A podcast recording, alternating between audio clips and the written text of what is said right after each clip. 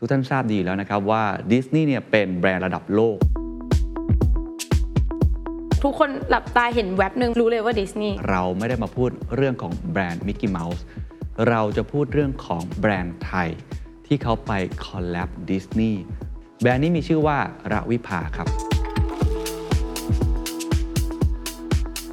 ถ้าทำกับแบรนด์แบรนด์หนึ่งที่เราชอบที่สุดอะ เป็นแบรนด์ในความฝันเลยนะคะพี่เนก็คือดิสนีย์แล้ววันที่เขามาติดต่ออะอีเมลอะเด้งขึ้นมาว่าแบบ hello from Disney แต่ว่าทั้งหมดทั้งมวลนะคือเขาบอกว่าเราต้องส่ง pitching deck ไป This is the Standard Podcast. Eye opening for your ears. The secret sauce. สวัสดีครับ ผมเคนนักครินทร์และนี่คือ The Secret Sauce Podcast The Secret Sauce ตอนนี้ได้รับการสนับสนุนโดย RAVIPA What's your secret? วันนี้ Secret Sauce มาแบบน่ารักนะฮะ นี่ตัวมิกกี้เมาส์แต่เราไม่ได้มาพูดเรื่องของแบรนด์มิกกี้เมาส์เราจะพูดเรื่องของแบรนด์ไทย ที่เขาไป collab กับมิกกี้เมาส์หรือว่าดิสนีย์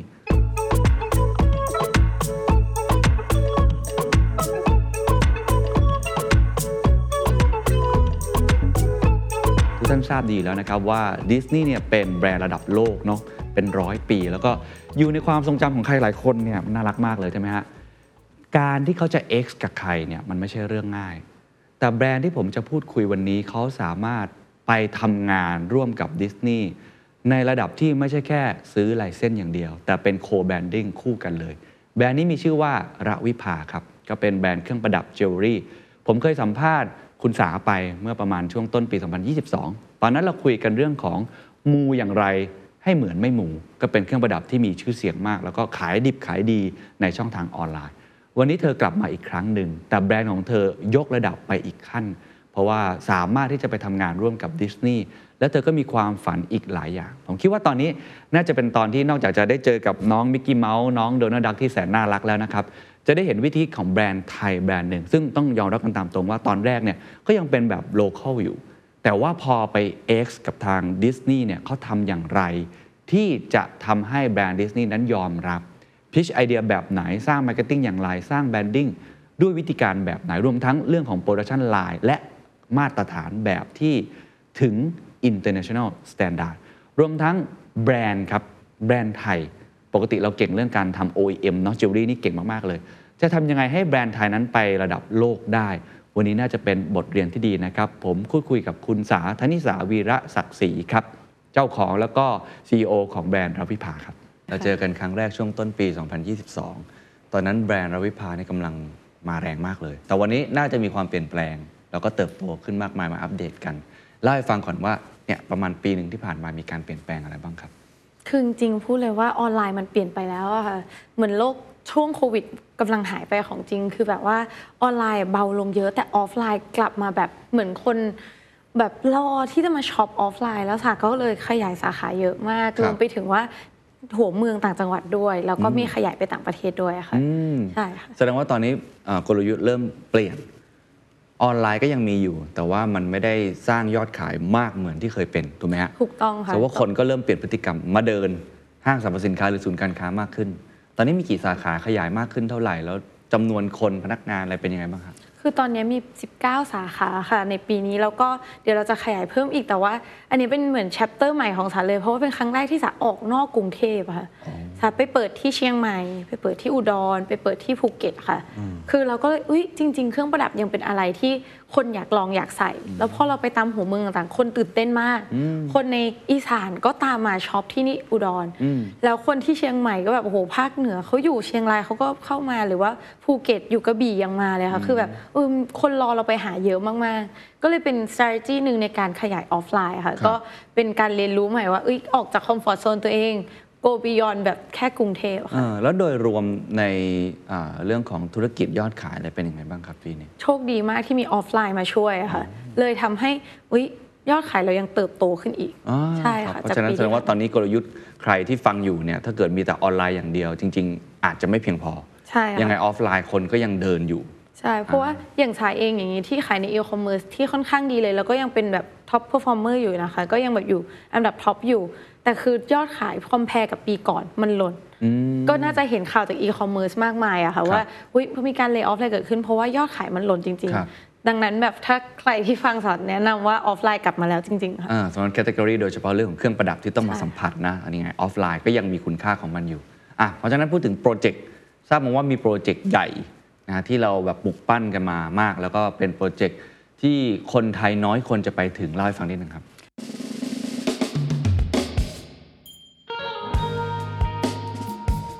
ตั้งแต่สมัยเรียนเนี่ยค่ะสาก็แบบชอบดิสนีย์มากๆอยู่แล้ว แล้วก็คือไปดิสนีย์แลนด์ตั้งแต่แบบตัวเล็กต้องขึ้นบ่าคุณพ่อดูพลุอะค่ะคือมันเป็น moment อะไรที่เราชอบมากๆ แล้วก็เคยให้สัมภาษณ์ไปว่า ถ้าทำกับแบรนด์แบรนด์หนึ่งที่เราชอบที่สุดอะเป็นแบรนด์ในความฝันเลยนะคะพี่เอนก็คือดิสนีย์อืมแล้ววันที่เขามาติดต่ออะสารู้สึกว่าแบบเดี๋ยวเนี้ยนะฮะค่ะคือเขามาติดต่อเรา ใช่ค่ะ ไม่ใช่เราไปติดต่อเขา เราไม่ได้ติดต่อไป จริงเหรอฮะคือตกใจมาก ๆ เพราะอีเมลอะเด้งขึ้นมาว่าแบบ hello from Disney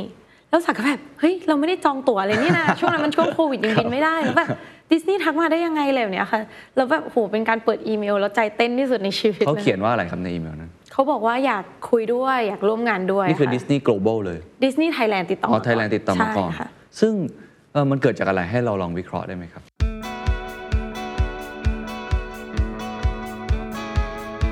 ทำไมเขาถึงสนใจเรา จริงก็มีแบรนด์เครื่องประดับที่เกิดขึ้นก่อนแล้ววิภามากมาย คือแบบสาก็ต้องขอบคุณด้วยที่ราวิภากลายเป็นกระแสในช่วงปีที่ผ่านมาค่ะทำให้เขารู้จักเราอืมแล้วพอเขารู้จักเราเขาก็แบบเอ้ยเห็นเป็นเทรนด์ในตอนนี้ก็เลยเหมือนเขาบอกว่าเขาก็อยากพิกคนที่แบบ the best in category แล้วถามก็อุ้ยเราถึงวันนั้นแล้วเหรอที่แบบแบรนด์ที่เราปลุกปั้นมากับมือตั้งแต่สมัยเรียนมาถึงจุดนี้แล้วอย่างเงี้ยค่ะอืมแล้วเขาก็ติดต่อมาแล้วก็ขอคุยด้วย ปกติดิสนีย์เขาจะติดต่ออย่างนี้มาเป็นเรื่องธรรมดาไหมครับ หรือว่ามันแล้วแต่จังหวะอะไรอย่างนี้ด้วย คือเท่าที่สาถามคนใกล้ตัวที่เคยทำด้วยอะค่ะส่วนมากเขา approach หมดเลย เพราะว่าตอนแรกอะสายอยากทำมาก ๆ อยู่แล้วก่อนที่เขาจะติดต่อมา แต่ทุกคนบอกว่ายากมาก ได้ได้ไงเขา reject มากกว่า accept นะ แล้วสายก็เลยแบบตอนนั้นสายคิดว่าเออรอวันที่เราพร้อมกว่านี้ก่อนดีกว่าแล้วติดต่อไป เพราะว่าวันที่โดน reject เราคงเสียใจมากๆเพราะว่าเป็นแบรนด์ในฝัน แต่ว่าทีเนี้ยตอนที่เขาติดต่อมาเขาก็คือเหมือนแบบอะอยากขายลายเส้น ให้เราทำเป็น Disney Product แต่ใจสาอะคือสารู้สึกว่าเราไม่เคยเห็นแบรนด์ไทยจิวเวลรี่แบรนด์ไหนที่ได้ collaboration กันแบบว่าโลโก้อยู่ข้างกัน ซึ่งอันนี้มันแตกต่างกันต้องเล่าให้กับคุณผู้ชมฟังว่า X กันกับซื้อลายเส้นมันต่างกันยังไง ต่างกันมากเลยค่ะก็คือว่าเหมือนถ้าเรา X กันมันเหมือนแบบ เหมือนเขาเรียกว่า co-branding ในภาษาของดิสนีย์อะค่ะเหมือนร่วมมือกัน แล้วก็ไม่ใช่แค่แบบอุ้ยคุณเอาไลเส้นไปคุณผลิตไปขาย แล้วก็ profit sharing กันอะไรแบบเนี้ยค่ะใช่แต่ของเราคือร่วมกันไม่ว่าจะเป็นดีไซน์เอ่อการทำการตลาดอะไรทุกอย่างครับคือแล้วทุกวันเนี้ยค่ะมันเหมือนแบบก้าวใหม่ของสามากอืมเพราะสาอะร่วมงานกับดิสนีย์แบบ international level ก็คือแบบคุยกับต่างชาติหมดเลยอ๋อไม่ใช่แค่ดิสนีย์ไทยแลนด์ซึ่งความแตกต่างในตรงนี้มันขึ้นอยู่กับอะไร ดิสนีย์เขาประเมินอย่างไรว่าคนนี้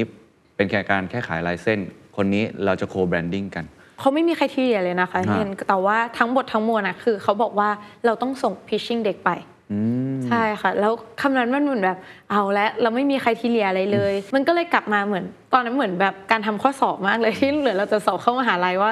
เรามีโอกาสส่งไปแค่หนึ่งครั้งอะอืมเราจะส่งอะไรไปครับ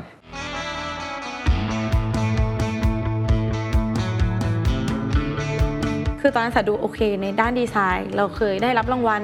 ทั้งในแล้วก็ต่างประเทศครับแต่คือตอนนั้นอะวันที่เราได้รางวัลมันไม่ได้มีรางวัลได้มา ไม่ได้สร้างเงินไม่ได้ได้รับเป็นเงินเป็น reward อืมแต่คือแบบเฮ้ยสาว่ามันเป็นหนึ่ง key factor ที่ทำให้สาได้ดิสนีย์ด้วยก็คือเรื่องดีไซน์มันเป็น checklist ว่าเรา qualify ทั้งต่างประเทศแล้วก็ในประเทศ หรือแบบเรื่อง Product อะที่สาคิด แล้วก็ใส่ใจเสมอว่าเฮ้ยอยากจะผลิตอะไรที่คุณภาพดี export level แล้วคือพอคุณภาพเราได้อยู่แล้ว อันนั้นก็เหมือนเป็น checklist หนึ่งที่สาก็ไม่รู้ว่าจะดีกว่านี้ได้ยังไง แล้วเรื่อง marketingอันนี้ต้องเครดิตสร้อยข้อมือเอ่อศักดิ์สิทธิ์หรือสร้อยข้อมือสายมูมากๆค่ะ เพราะว่าทำให้เกิดไวรัลคือโอ้ศิลปินทั้งไทยทั้งต่างชาติก็ใส่แบบเอ่อผู้บริหารระดับแบบท็อปๆของประเทศหรือนักกีฬา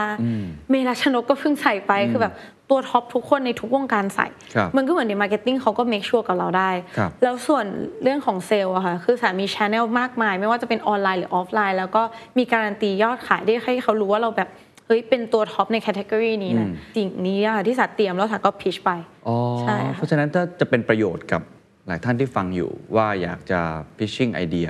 กับแบรนด์ระดับโลก ซึ่งไม่จำเป็นจะเป็นแค่ดิสนีย์อย่างเดียวเนี่ย วิธีการที่ทำให้ได้มาเนี่ยมันมันองค์ประกอบมันเกิดจาก 4 ข้อเมื่อกี้ถูกไหมฮะใช่ค่ะแล้วเรารู้ได้ไงว่ามันมี4 ข้อนี้ ตอนเราทำ pitching deck ไปเนี่ยเราเราคุยยังไงกันในทีม เราเตรียมตัวยังไงนี่เล่าให้ฟังหน่อยคือถาบอกเลยว่ามีอะไรทั้งหมดอะทุกคนมาคุยกันว่าเรามีข้อดีอะไรเหมือนเอาข้อดีมาแบบกองบนโต๊ะเลยค่ะว่าแบบเฮ้ยเราที่ผ่านมาเรามีแบบ achievement อะไรบ้าง คือบางเรื่องมันเป็นเรื่องเล็ก ๆ นะคะแต่ศาสตร์ก็ไม่รู้มันไปทัชเขา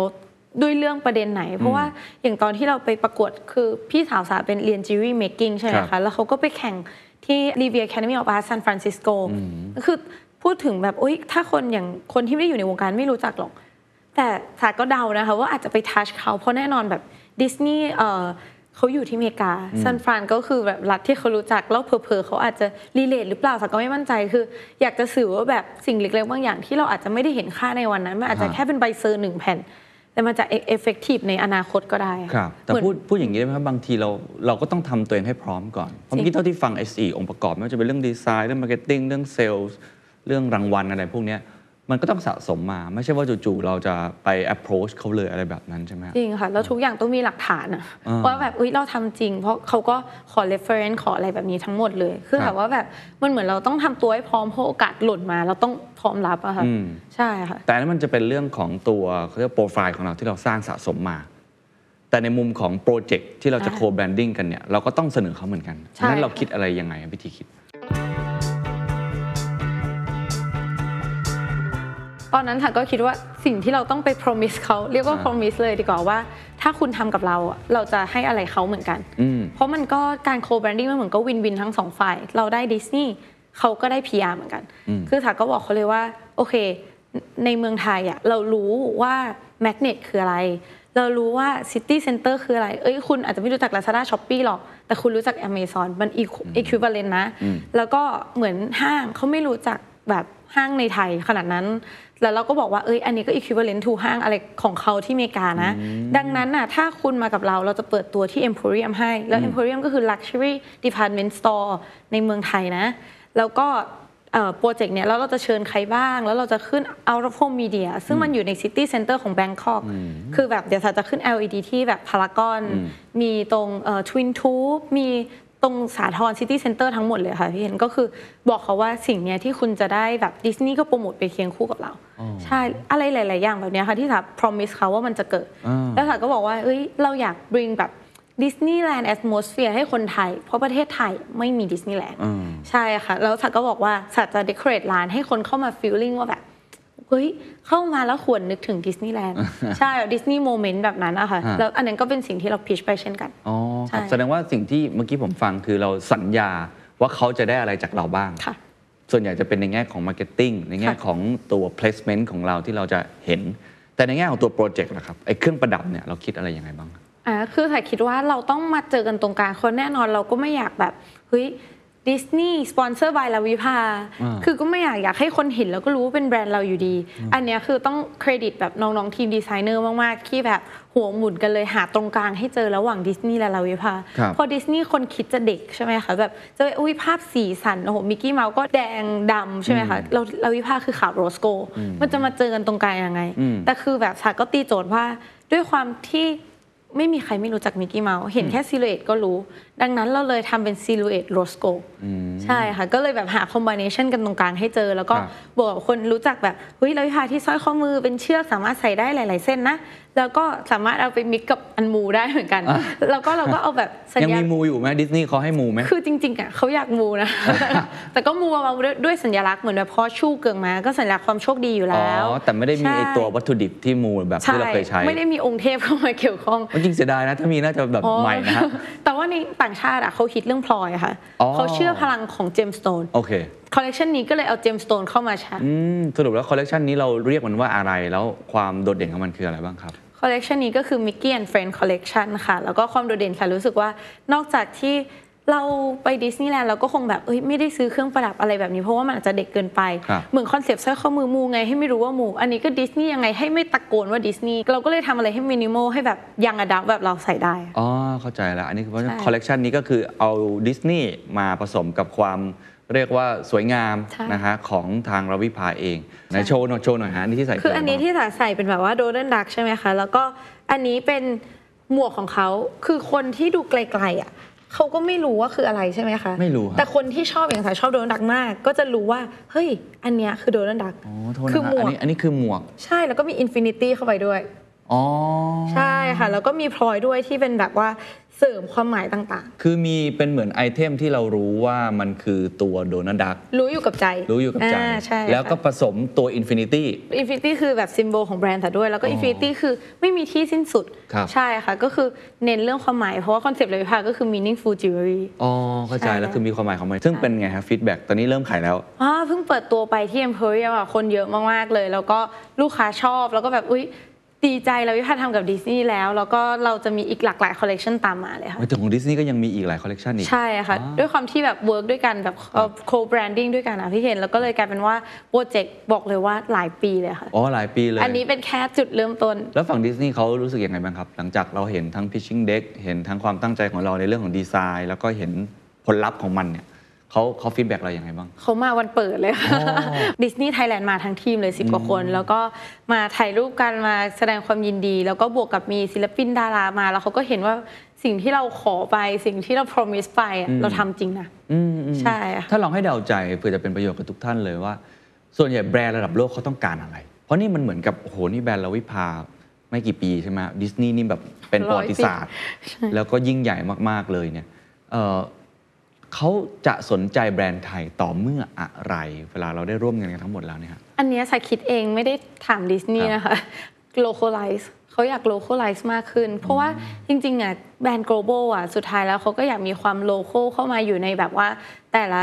region เพราะว่ามันก็ทำให้เกิดยอดขายแน่นอนอยู่แล้ว at the end ผลลัพธ์มันคือเซลล์อ๋อใช่ค่ะ เพราะฉะนั้นความ localize ตอนนี้กลายเป็นจุดเด่นขึ้นมา ใช่ค่ะ เพราะเรารู้ตลาดครับ เรารู้ว่าต้องทำ marketing PR ยังไง เขามาทำเองเขาอาจจะไม่รู้ก็ได้ว่าสื่อที่ต้องลงอะก็ต้องลงอันไหนอะไรแบบเนี้ยค่ะมันเหมือนแบบเขาก็สาคิดว่าเขาก็ win-win จากตรงนี้ด้วย เพราะว่า PR ไปด้วยกันครับแล้วปีหน้าเขาก็ celebrate ครบรอบร้อยปี แล้วเขาก็เลือกเราเป็นเป็นแบบหนึ่งในนั้นเนี่ยค่ะโอ้ใช่ค่ะ ก็เป็นแบบ timing ที่ดีมาก ๆ เลย คือผมคิดว่าน่าสนใจ เพราะว่าส่วนใหญ่แบรนด์ไทยเนี่ยว่ากันตามตรงในอดีตที่ผ่านมาก็จะมองในในประเทศถูกไหมฮะก็จะ ทำให้มันประสบความสำเร็จในประเทศ ฝันของเราเวลาจะไป global เนี่ยมันมันมันดูไกลตัว มันดูยากถูกไหมฮะเรื่องราวเหล่านี้มันบอกอะไรคำว่า localize ในยุคปัจจุบันมันมีคุณค่า เราอยากบอกแบรนด์ไทยอย่างไรที่จะไป go global เหมือนที่ทางรถไฟฟ้าทำได้ในตอนนี้คือสาวว่าความโลโก้มันเกิดขึ้นเพราะว่าเหมือนแต่เราต้องโชว์ให้เห็นว่าเราเข้าใจโลโก้ดีมาก แล้วให้เขาชัวร์ว่าแบบเขาทำเองอะอาจจะไม่ดีเท่าเรานะ ใช่ค่ะ แล้วก็อีกอย่างคือเรามีคอมบิเนชันที่ดูแบบ universal สามีซิมโบลที่มัน universal symbol gemstone ที่ต่างชาติก็เข้าใจ คือเรามี product เราไม่ได้โลโก้มาก แต่เรา understand local ใช่ค่ะแสดงว่ามันคือ combination ในนี้อย่าง เอ่อเมื่อจริงๆเพื่อเดือนเก้าที่ผ่านมาสาได้รับเลือกให้ไปงานอันหนึ่งค่ะคือ b u r o c a ของฝรั่งเศส คือเป็นงานจิวเวลรี่ของฝรั่งเศสซึ่งมีกว่า 90 ปี แล้วเราเป็นแบรนด์ไทยแบรนด์แรกในประวัติศาสตร์เขาที่ได้ไปเหยียบงานนั้นนะคะคืออันนี้ก็คือส่ง pitching deck ไปเหมือนกัน แล้วก็เราได้คัดเลือกตอนไปงานเขาก็แบบเฮ้ยดีไซน์เราอะ แบบมันไม่มันไม่ไทยเลย ดูก็ไม่รู้ว่าเป็นไทยแบรนด์ดูไม่รู้ว่าเป็น Asian แบรนด์ดูมีความแบบ global มาก ๆเขาถึงเลือกเราใช่ค่ะ คือสาก็อ๋อเออมันก็เกี่ยวเหมือนที่เมื่อกี้เป็นสูตรลับ อันนั้นว่าเราก็ต้องทำตัวให้แบบเหมือนสามารถใส่ได้ทั่วแบบไม่ว่าคุณจะเป็นแบบ อุ๊ยผิวขาวผิวเหลืองผิวดำดีไซน์มัน universal ซึ่งนี่เราคิดตั้งแต่สำคัญ day มาก one อยู่แล้ว ว่าเราอยากให้รถไฟฟ้าเป็นอย่างนี้แล้วมันมีการเปลี่ยนชอบชอบอยู่แล้วอ๋อแต่ไม่ได้ตั้งใจเพื่อที่จะไปตอบตลาดต่างชาติอะอ๋อใช่เข้าใจค่ะแล้วแต่อันเนี้ยคือแสดงว่าตอนนี้ต่างชาติลูกค้าต่างชาติก็เยอะมากเหมือนกัน มีเลยค่ะแบบสนใจเยอะมาก แต่ว่าเขาอาจจะแบบเอ๊ะยังไม่รู้จักว่าแบรนด์พอได้ชื่อว่าไทยแลนด์เขาแบบมองว่าเป็น manufacturer อ๋อเพราะจริงๆไทยประเทศไทยต้องบอกกับทุกท่านว่าเราเก่งมากนะเครื่องเครื่องประดับส่งใช่ออกสุดยอดเหมือนกันนะใช่ค่ะไหม แต่เขาไม่รู้มีแบรนด์แบบนี้ด้วยเขาไม่รู้ค่ะอ๋อใช่ค่ะอ๋อเมื่อเขามั่นใจใน quality ครับแต่ perception เขามองประเทศเราคือ manufacturer อืมซึ่งอันนี้ก็เป็นแบบ challenge ของสามากเลยที่ต้อง build brand ให้เขารู้ว่าเราไม่ใช่แบบแค่ manufacture ครับอ่าอันนั้นคือขาหนึ่งในแง่ของแบรนด์โลเคอลแต่ทำยังไงให้ยังดู global ด้วย อีกอันนึงเมื่อกี้โจทย์ผมอาจจะถามไปบ้างแล้วแต่อยากจะขยายความให้มันชัดมากขึ้นว่า ตอนที่เราทำงานร่วมกันกับดิสนีย์ซึ่งเป็นตุกการ์ตูนเนี่ยใช่ไหมฮะแล้วของเราเป็นเครื่องประดับเนี่ยเมื่อกี้อย่างที่บอกว่าเราก็ต้องตัวตนเราก็ต้องไม่หายไปเช่นเดียวกันไอ้ไอ้วิธีการหรือสูตรวิธีคิดตรงเนี้ยทำยังไง เวลาเราคิดมุมเรื่องจะไป collaboration กับใคร อาจจะเป็นประโยชน์กับหลายๆท่านที่เป็นแบรนด์ไทย แล้วก็มองหาแบรนด์ global หลายๆ แบรนด์ที่อยากจะทำงานด้วยเนี่ยเราจะทำยังไงให้แล้วมัน merge กันพอดี แล้วมันเป็นส่วนผสมที่ลงตัวมากๆ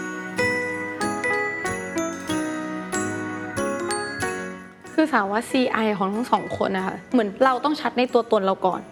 แล้วก็แบบเหมือน CI แบรนด์คอนเซปต์แบรนด์หรือว่าลายเส้นน่ะต้องชัดไม่เหมือนว่าดิสนีย์เขาคือครีเอทีฟเราคือดีไซเนอร์ต่างคนคือ artist อืมคือเราทีเนี้ยเราถ้าเราไม่ clear เราอะจะบอกเลยว่าเราจะหลงหลงเราจะเราจะกลายเป็นหลุดไปตามเขาแน่นอน ใช่ เพราะเขาเขา strong มากเลยค่ะแบบโห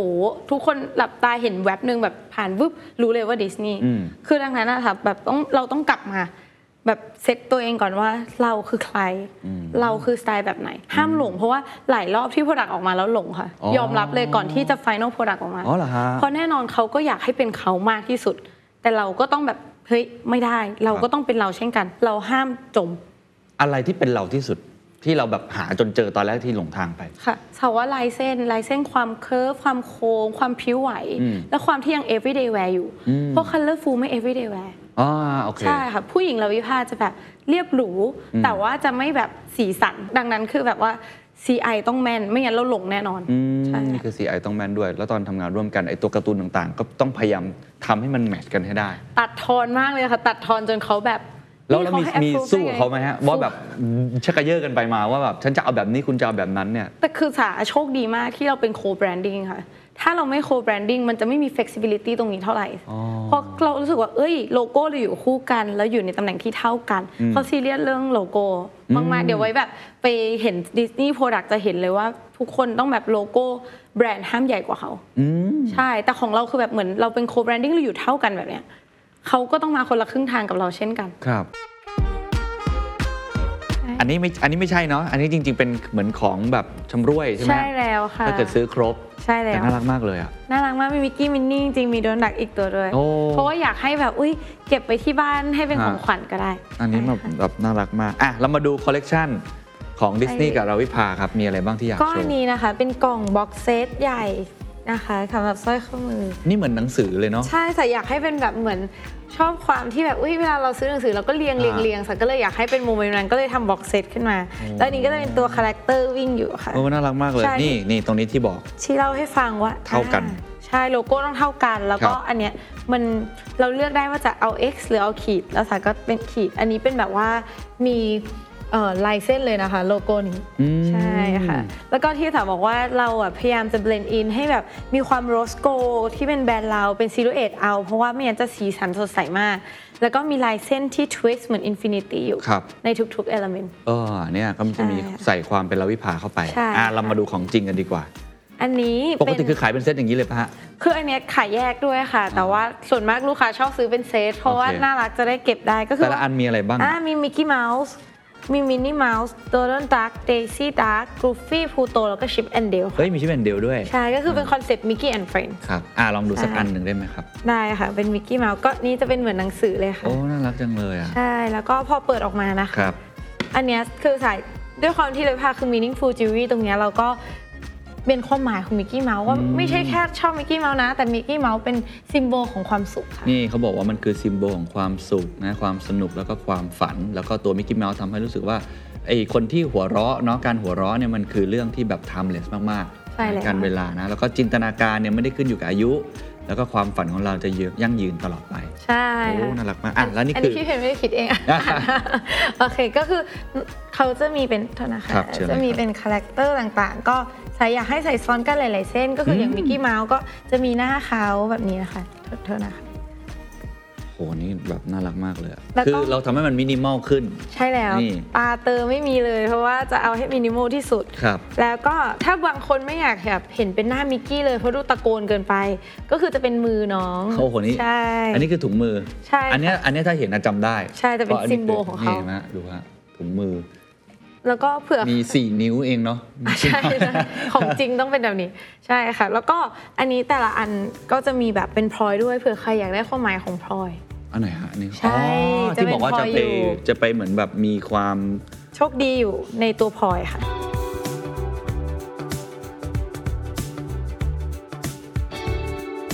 พูโตกลายเป็นแบบว่าน้องยอดฮิตมากค่ะน้องน้องเพราะว่าหมาหนุ่มๆชอบ แล้วก็อย่างอันนี้พูโตเขาก็จะเป็นได้ค่ะ ครับ อันนี้เป็นเพื่อนสนิทของมิกกี้เดี๋ยวพี่เขียนอ่านให้ฟัง โอเค โอ้พูโตพูดถึงความคล้ายๆกับจงรักภักดีใช่นะค่ะความแบบซื่อสัตย์ต่อกันและกันคือ loyalty ใช่ ถ้าเกิดคุณหาเจอแล้วให้รักษามันไว้อืมเพราะว่าเป็น relationship แบบ friendship อย่างเงี้ยค่ะ ใช่เหมือนแบบว่าให้เป็นของอ่านี่มีขวัญสีอะใช่แล้วก็เริ่มมีสีสัน เพราะว่าเป็นสีของคาแรคเตอร์เขาค่ะ โอ้ ใช่แล้วก็อันนี้ก็ มีกระดูกที่แบบว่าตะกี้เล่าให้ฟัง นี่อันนี้อันนี้อันนี้น่ารักมาก อันนี้ขายดีที่สุดเลยค่ะ แล้วก็น่ารัเป็กนชามมากข้าวเขาแล้วก็เป็นมีชาอิมนฟินิข้าว ตี้ซ่อนอยู่ด้วย อ๋อใช่เวอร์ชันนี้มีแค่เฉพาะลาวิภาเท่านั้น เออเก่งมากเลยที่เอามาผสมกันได้ใช่ค่ะ นะครับ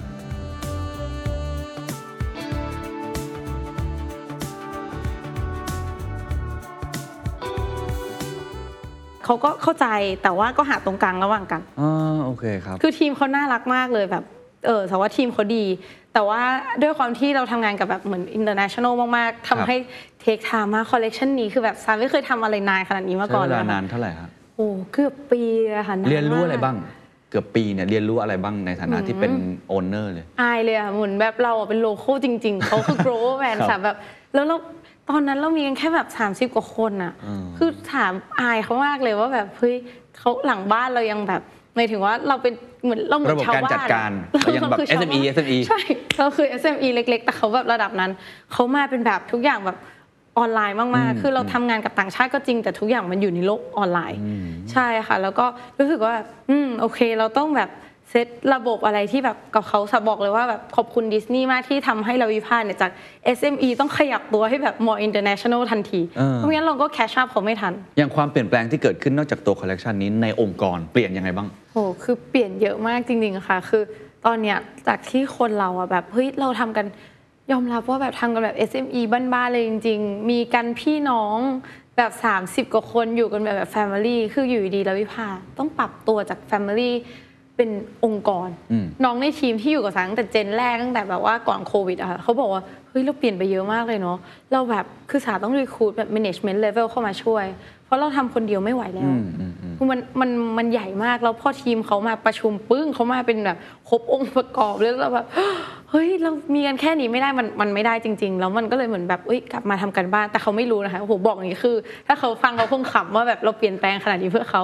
แล้วคือแบบเราก็ต้องเซตทีมที่แบบคุยกับ international แบบเอ่อแบบ level หรือว่าคนนี้ต้องคุยกับคนนี้คนนี้มันแบบ หลายส่วนมากเลยค่ะ คือทุกทีมทุกไม่ว่าจะเป็น production operation marketing ทุกทีมต้องขยาย เพื่อให้ทัน จนน้องบางคนแบบ ก็ต้องยอมรับบางคนเขาถึงขั้นพูดเลยอะว่าหนูโตไม่ทันแบรนด์พี่อะอืมหนูขอโทษจริงอืมอืมอืมๆใช่ค่ะทราบมาว่ามันมีเรื่องหนึ่งที่ถึงกับขั้นต้องย้ายออฟฟิศเลยเหรอฮะใช่ค่ะ ก็คือจริง ๆ ออฟฟิศสาอยู่สวนหลวงสแควร์ครับก็คือจะเป็นเหมือน feel ห้องแถว แล้วก็แบบ คือใส่รองเท้าแตะไปทำงานได้อะแบบน้ำท่วมประจำแบบขึ้นมาอะไรแบบเนี้ยค่ะสบายสบายสบาย chill มากใส่กางเกงขาสั้นชุดออกกำลังไปได้ไม่เขิน แต่ว่าที่เนี้ยตอนที่สาไปออกแฟร์แบบ Bijorhca แฟร์ที่เราให้ฟังว่าแบบเฮ้ยต่างชาติฝรั่งเศส หรืออเมริกา หรือคนยุโรปอยากบินมาร่วมงานด้วย คือเขาบอกว่าเขาหา partner อะเขาอยากไปดูบ้าน partner อืมก็คือเหมือนออฟฟิศเราเนี่ยแหละ ว่าเป็นยังไง เพราะว่าจะได้แบบเอ้ย make sure ทุกอย่างโอเคนะแล้วสาแบบเฮ้ยให้เขาหนีบแตะมาไม่ดีมั้งถ้าน้ำท่วมวันนั้นจะทำไงอะไรแบบเนี้ยค่ะ มันก็เลยแบบเฮ้ยลามไปถึงความคิดที่ว่าแบบเฮ้ยหรือเราต้องเปลี่ยนออฟฟิศแล้วบวกกับดิสนีย์บอกว่าเนี่ยเดี๋ยวโควิดหมดนะดิสนีย์ global จะบินมาแต่เอาแล้ว ไม่ได้เดี๋ยวเขายกเลิก contract ครับก็คือเดี๋ยวจะย้ายออฟฟิศใหม่ไปตรงวิทยุเลยค่ะ จากที่เป็นห้องแถวจะกลายเป็นออฟฟิศ buildingเรื่องนี้สอนอะไรอะสอนอะไรกับคุณสาคือคนไทยไม่แคร์เท่าไหร่ แต่ต่างชาติแคร์มากเรื่องว่าแบบ partner อยู่ที่ไหนอืมเพราะออฟฟิศเหมือนบ้านอ่าเขารู้อยากรู้จักเรามากกว่าแค่ไป visit หน้าร้าน คือการจะถึง standard ได้นอกเหนือจากตัว product แล้วเนี่ยตัวจริงๆตัวออฟฟิศตัวเรามันก็เป็นเหมือน branding เป็นใช่เป็น branding อย่างหนึ่งว่ามันน่าเชื่อถือหรือเปล่า ผมคิดว่าเขาคิดน่าจะคิดประมาณนั้น เป็นเรื่องเล็กๆ ที่ matter มากเลยค่ะ การจะไป global มันไม่ใช่แบบแค่เรื่องตัว product อย่างเดียว มีเรื่องออฟฟิศทราบมาว่ามีอีกเรื่องหนึ่งคือซัพพลายเออร์โอ้โหใช่เลยว่าก็ต้องมีการเปลี่ยนแปลงเหมือนกันให้ ถึง standard ของเขา ซึ่งของดิสนีย์นี่เขามีเหมือน standard ที่เป็นในเชิงกฎหมายเลย ถูกไหมฮะ ใช่ค่ะ คือเขาจะมีเรียกว่าแบบ international labor standard ค่ะอืมก็คือเป็น standard ร่างของ labor เขาจะแบบดู strict มาก ซึ่งแบบโรงงานก็ต้องผ่านแบบ standard ของดิสนีย์เท่านั้นครับเขาไม่ไม่ดู standard อื่น ต้อง standard ของดิสนีย์เท่านั้น สิ่งที่เปลี่ยนเยอะที่สุด แล้วเป็นผมอาจจะใช้คำนี้แล้วกัน ไม่แน่ใจว่าจะใช้คำนี้หรือเปล่านะ เป็นความ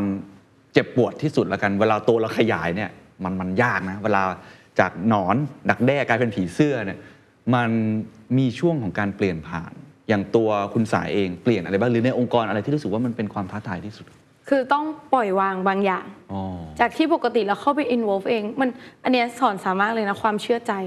เราต้องเริ่มที่จะเชื่อใจคนอื่น เหมือนสาปั้นมาด้วยมือตัวเองใช่ไหมคะสาทำทุกอย่างเองถ่ายรูปเอง ไปกองก็ต้องไปเองเอ่อ marketing หรืออะไรต่างๆสาก็ต้องเห็นเองเห็นเอง ทุกวันเนี้ยสาแทบไม่ได้ดูเองแล้วอะคือสาต้อง trust ในทีม ให้ทีมทำเพราะสาแยกร่างไม่ไหวอะอืมมันเหมือนเราต้องปล่อยวางและเชื่อใจคนอันเนี้ยแบบสำคัญมากเลยมันแล้วมันยากสำหรับสาอะค่ะเพราะว่าสาเป็นคนเริ่มมันทุกอย่างด้วยมือตัวเองเข้าใจมันอันเนี้ยน่าจะยากที่สุดเลยอะค่ะครับครับใช่อะพอถึงตรงนี้มองอนาคตของแบรนด์ยังไงบ้างครับ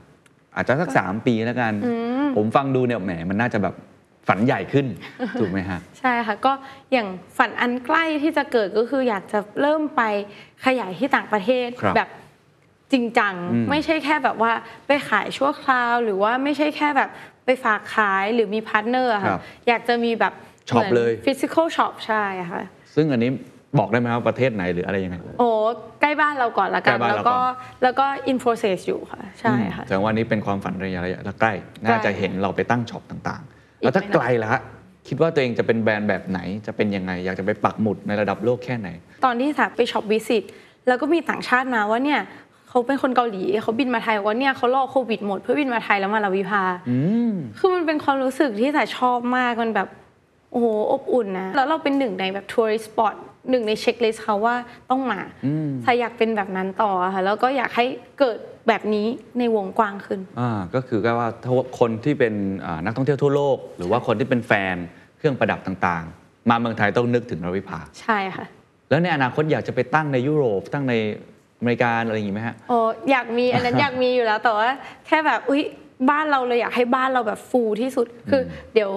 อนาคตอันใกล้แต่อยากทำเป็นแบบ brand house เลย โอ้ ใช่ เหมือนที่ต่างชาติทำคือเมืองไทยยังไม่มีใครทำแบบนั้นนะคะ ฮะคือสาแบบไปฝรั่งเศสแล้วสาเห็น brand house เยอะแยะมากมายของ Luxury Brand สาแบบเฮ้ยถ้าเราเป็นอย่างนั้นได้มันแบบเหมือนสร้าง empire ขึ้นมาเลยมันจะเจ๋งมากๆมันก็เลยจะเป็นแบบบรรยากาศของเราทั้งหมดเลยเป็นบ้านของเราเป็น house ของเรา ใช่ค่ะอ่า เฮ้ยอันนี้บอกทีแรกเลย ใช่อันนี้เป็นความฝันจริง ๆ ว่าอยากครับทำค่ะ แล้วในมุมของธุรกิจเองหรือในมุมของตัว item เราอยากจะขยายไปมากน้อยแค่ไหน อันนี้มีความฝันอะไรไหมครับปีหน้าน่าจะมี product line อื่นอืมมาแน่นอน เพราะสารู้สึกว่าอยากให้แบรนด์เป็นแบบไลฟ์สไตล์เป็นไม่ใช่แค่จิวเวลรี่เพราะว่าพอเราเข้าใจลูกค้าเราเห็นลูกค้าแล้วก็อย่างยิ่งงานเปิดร้านเนี่ยจะเห็นลูกค้าประจำแวะเวียนเข้ามาอืมแล้วสาก็เออเขาเหมือนกันเนอะน้องน้องพนักงานขายบอกว่า พี่สาทำไมเขาเหมือนเป็นญาติกันไปหมดเลย เขาแต่งหน้าวิธีการแต่งหน้าก็จะแต่งบางๆ น้อยๆ แต่งตัวแบบมินิมอลอืมจนแบบมันเหมือนเป็น community แล้วลูกค้าหลายๆ คนกลายเป็นเพื่อน แล้วเขาเหมือนแบบเหมือน magnet มาดูดกันอย่างเงี้ยค่ะคนที่มันใช่มันจะเข้าหากันเองแล้วสาแบบเออพอแบรนด์ identity มันชัดมากๆ เราก็ดึงคนที่ชัดมากๆมา แล้วสาอยากให้มันเป็นแบบ community เป็นไลฟ์สไตล์เกิดขึ้น ดังนั้น lifestyle product น่าจะคลอดมาอีกอะค่ะอาพอฟังความฝันแล้วไม่ว่าจะเป็นเรื่องการอยากไประดับโลกมากยิ่งขึ้น มี brand house ของตัวเอง มี product line ใหม่ ๆ มีความไลฟ์สไตล์มากขึ้นเนี่ยสุดท้ายแล้วกันนะครับ ผมว่าวันนี้เคสของ RAVIPA เป็นเคสที่ดีมากสำหรับแบรนด์ไทย แล้วก็สำหรับประเทศไทยด้วยนะ คือคือผมคิดว่าเราเนี่ยเก่งมากเรื่องเนี่ยการทำจิวเวลรี่เราเก่งมากเรื่องของการทำชิ้นส่วนยานยนต์เนี่ยประกอบรถยนต์ เราเก่งมากเรื่องของสินค้าเกษตรเราเราเก่งหลายอย่างมาก แต่เราไม่ค่อยมีความเชี่ยวชาญด้านการทำแบรนดิ้งที่จะไประดับโลก ซึ่งมันคือ value added ใครๆก็อยากทำสิ่งนี้ ไม่ว่าจะเป็นใส่ innovation เข้าไป ใส่ความเป็น branding เข้าไปนั้นคำถามผมคือมันน่าจะเป็นกรณีศึกษาที่ดี ว่าในมุมของอคุณสาเนี่ยถ้าจะมีคำแนะนำสำหรับแบรนด์ไทย คุณอาจจะเป็นแบรนด์ขายลูกชิ้นก็ได้นะ เป็นขายอาหารก็ได้นะทำแก้วก็ได้นะทำเสื้อผ้าก็ได้นะทำเครื่องประดับก็ได้นะ